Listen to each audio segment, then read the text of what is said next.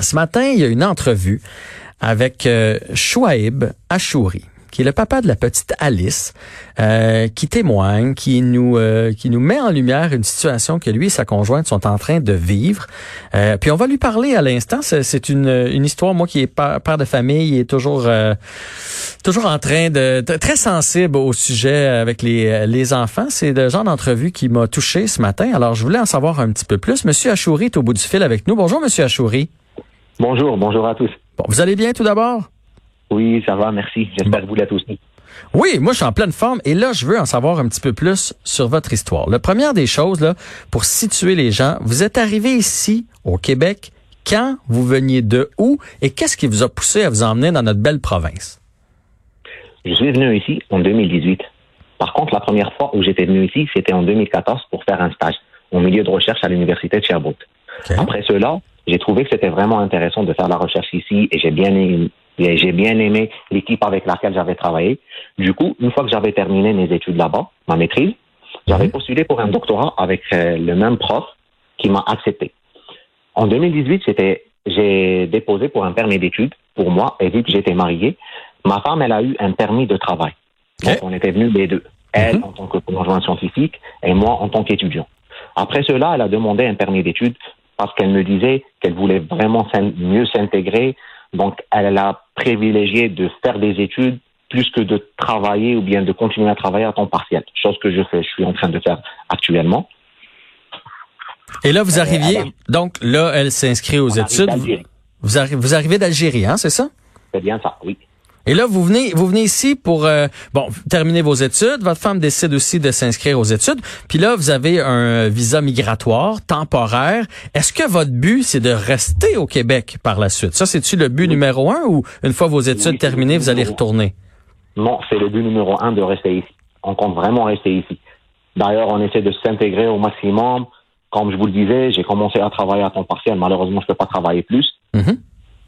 Euh, elle aussi, elle a travaillé, mais là, dernièrement, avec euh, la petite Alice, elle n'ouvre pas droit à un congé maternité. Donc, elle a comme mis sur pause ses études. Les deux, on a mis sur pause nos études pour qu'elle puisse s'occuper et nous occuper plutôt de la fille euh, de Alice. Mm-hmm. Ben oui, ben oui, c'est normal. Mais parlons-en, parlons-en de, de, la petite Alice. Donc là, vous êtes ici aux études et là, la petite Alice arrive dans vos vies le 26 mai. Puis moi, là, autant je suis un père de famille, puis je vous dis, j'ai été touché par votre histoire. J'ai un côté très pragmatique dans la vie.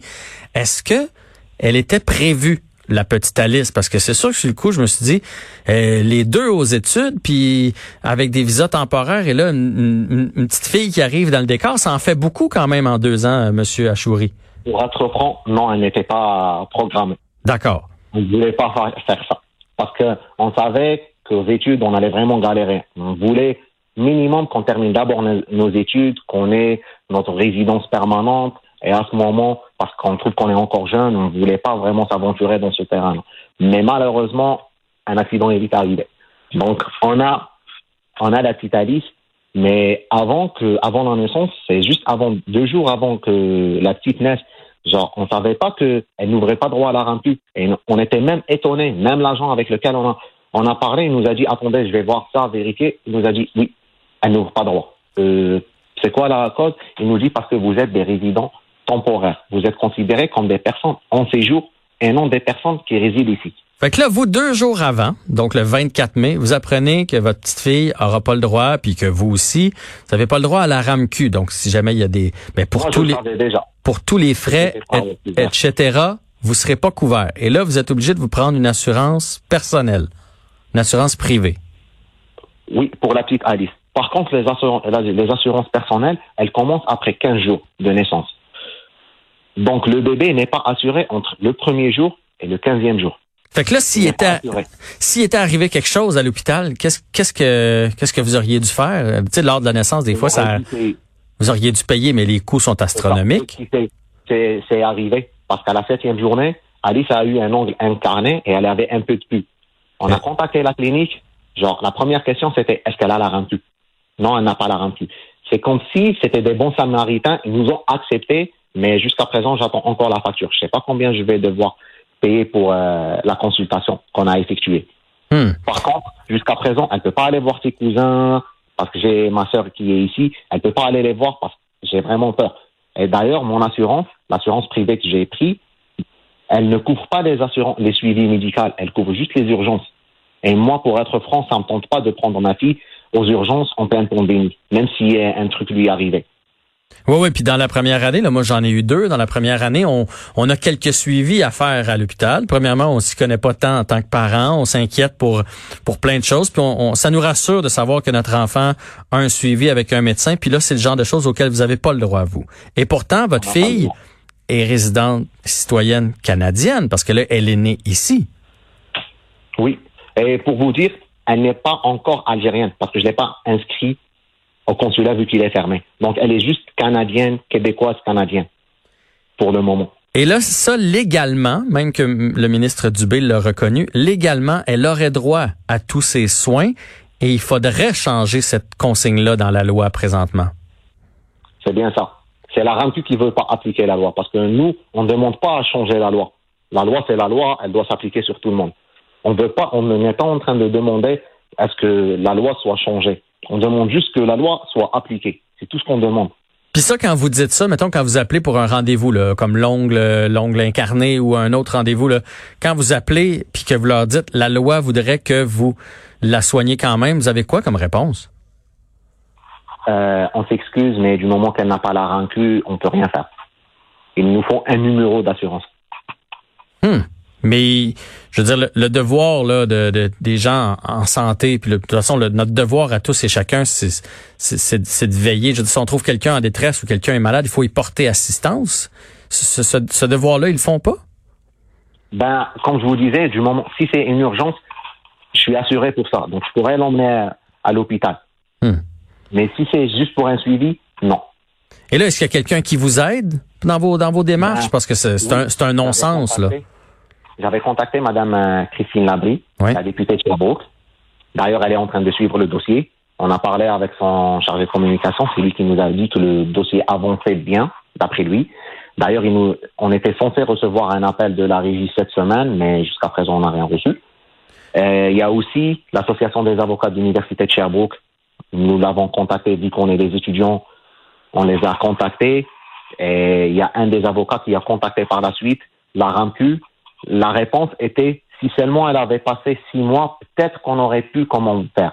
Mais c'est sûr, le bébé, il a juste sept semaines. Il peut pas avoir passé six mois. Non, mais non, ça c'est sûr. Là. Puis euh, là, là, vous tombez pas dans, vous tombez pas dans bonne.